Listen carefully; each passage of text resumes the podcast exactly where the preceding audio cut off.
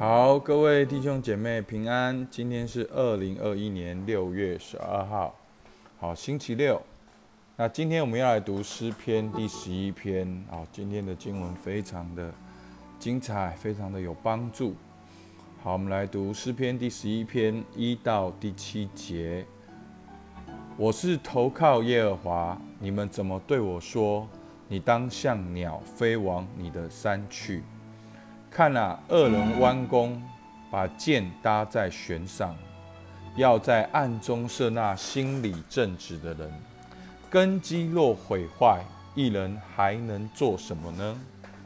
耶和华在他的圣殿里，耶和华的宝座在天上，他的慧眼察看世人。耶和华试验一人，唯有恶人和喜爱强暴的人，他心里恨恶。他要向恶人密布网罗，有烈火、硫磺、热风，做他们杯中的粪。因为耶和华是公义，他喜爱公义，正直人必得见他的面。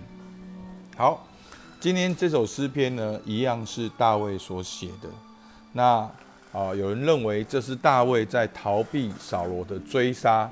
好，在这样的一个情况的背景当中写的这个诗篇，所以呢。当扫罗要追杀大卫的时候呢，有人就劝大卫去逃往山上去。好，所以诗篇第一篇说：“我是投靠耶和华的。”好，真的很棒哦！这段经文他说：“我是投靠耶和华的，你们怎么对我说？你当像鸟飞往你的山去呢？”好，所以这一群人好意善意。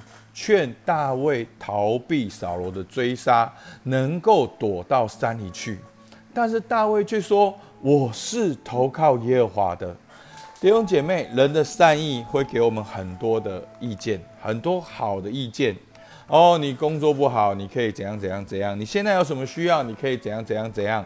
但是大卫他说什么？我是投靠耶和华的。好，后面他说：“看呐，二人弯弓，把箭搭在弦上，要在暗中射那心里正直的人。根基若毁坏，一人还能做什么呢？”好，所以在这边很好玩。好，这边怎么会有这句话呢？根基若毁坏，一人还能做什么呢？你如果把这三节把它凑在一起来看，根基若毁坏的话，你可以很明显的看到说。好，这个根基若毁坏，就是大卫的选择。这个根基就他前面讲到，好十一篇的第二节，好说恶人要射箭，要射在那什么样的人心里正直的人。所以大卫说他是那个心里正直的人。所以回到第一节，他就是那个投靠耶和华的，他是心里正直的投靠耶和华的。那你们叫我去逃避，叫我跑到山上去，那根基若毁坏。艺人还能够做什么呢？好，所以那个根基就是大卫心中的纯正。大卫投靠神，他相信神的公义。好，所以神的公义跟你心里面的正直，这是串在一起的。好，这是串在一起的。好，所以第一段大卫说：“我是投靠耶和华的。”所以求主帮助我们在面对患难当中，我们都能够这样说：“我是投靠耶和华的。”那为什么大卫可以这样说呢？他说：“因为好耶和华怎么样？耶和华在好第十一篇第四节，耶和华在他的圣殿里，耶和华的宝座在天上，他的慧眼察看世人，耶和华试验一人，唯有恶人和喜爱强暴的人，他心里恨恶。为什么大卫敢这样子来投靠呢？因为他相信神是公义的。”好，我们先回到第一个段落哈。其实你有没有发现，在这几篇的诗篇里面，我们其实好像那个诗篇的神的属性，如果你要在每一篇的神的属性找找找，其实至少到现在，大家有没有感觉出现的几率比较高是公义？是神的公义，是诗人在说神的公义。哦，神啊，求你伸冤！神啊，你坐在宝座上！神啊，求你伸出手来！神啊，求你公义来审判。好，所以诗篇不是应该很多情情爱爱吗？很多神的慈悲、神的慈爱嘛？可是却这么多的公义。好，所以弟兄姐妹，诗篇是很真实的，因为诗篇它是一个现实人生中的祷告，哦，它不是一个很抽象的，它是在现实人生中的祷告。所以弟兄姐妹，现实人生就是有很多的不公义，对吧？早上灵修完，你祷告完，你方言完，哇，你就一天充满电。可是从一早你进到办公室。你进到你的工作，进到你的职场，看到新闻，总是有很多不公不义的事。可是，在这些不公不义事的当中，大卫他心里面保持他的纯正、他的正直，而选择投靠耶和华。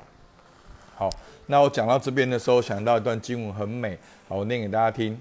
好，在以赛亚书四十九篇，好，第四十九章第四节，我却说我劳碌是徒然。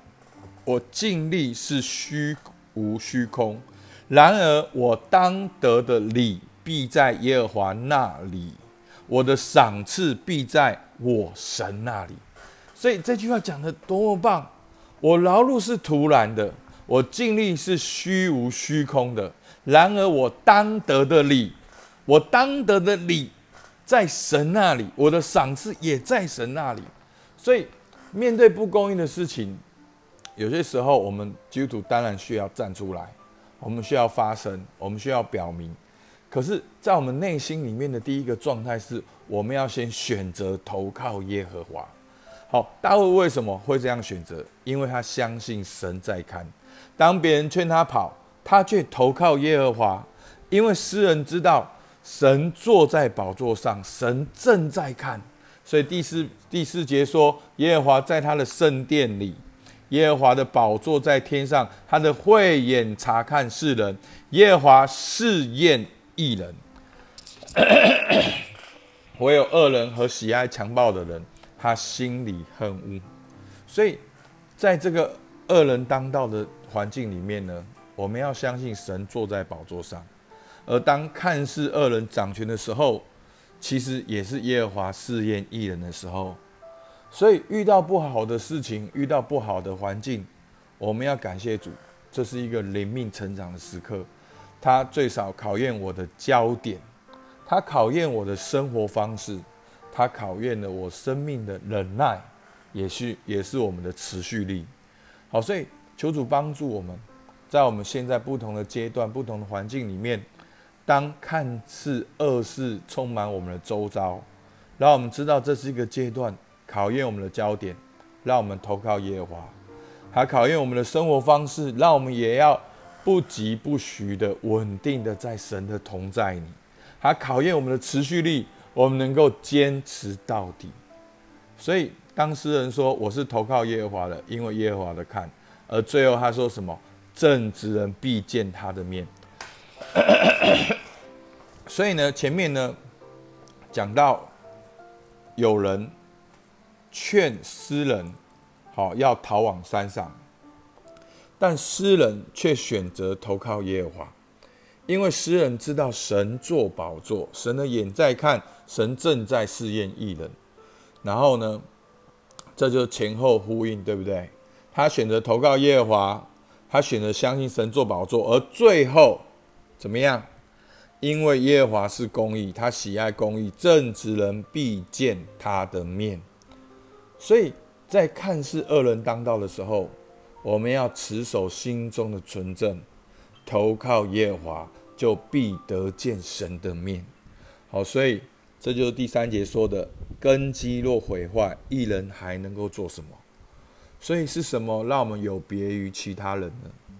各位弟兄姐妹，历世历代以来，上帝所拣选的人，往往不是人看起来好像最聪明的、最厉害的。